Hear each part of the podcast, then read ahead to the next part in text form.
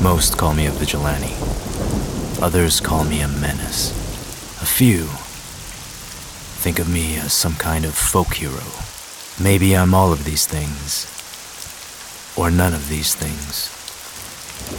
I don't know, and I don't really care. I've been doing this a long time.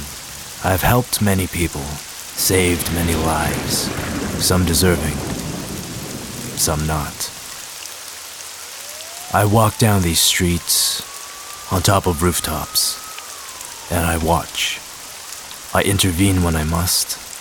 I almost never care. Why do I do it then? A girl named Hilary Sparks. She is my reason. I want to do good, like her. I pray every night that someday she will come home to me give me mercy.